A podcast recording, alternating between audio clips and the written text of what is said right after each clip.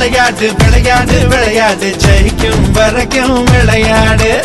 விளையாட்டு விளையாட்டு விளையாட்டு விளையாட்டு. வாழும் வரைக்கும் விளையாடு. ஆகஸ்ட் இருபத்தி ஒன்பது இந்திய தேசிய விளையாட்டு தினம். இந்திய ஹாக்கி விளையாட்டு வீரரான தயான் சந்த் அவர்களின் பிறந்த தினமான ஆகஸ்ட் இருபத்தி ஒன்பதை தேசிய விளையாட்டு தினமா அனுசரிக்கப்படுது.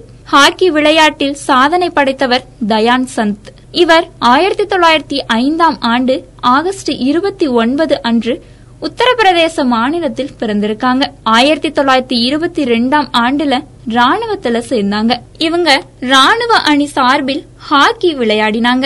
ஆயிரத்தி தொள்ளாயிரத்தி இருபத்தி எட்டு ஆயிரத்தி தொள்ளாயிரத்தி முப்பத்தி இரண்டு ஆயிரத்தி தொள்ளாயிரத்தி முப்பத்தி ஆறாம் ஆண்டுகள்ல நடந்த ஒலிம்பிக் போட்டிகள்ல இந்தியா தங்கம் வென்றது. இதற்கு தயான் சந்த் மிக முக்கியமான காரணமா இருந்தாங்க. ஆயிரம் கோல்களுக்கு மேல் போட்ட இவர் தன்னுடைய ஐம்பது வயதில் மேஜர் பதவியில் இருந்து ஓய்வு பெற்றாங்க.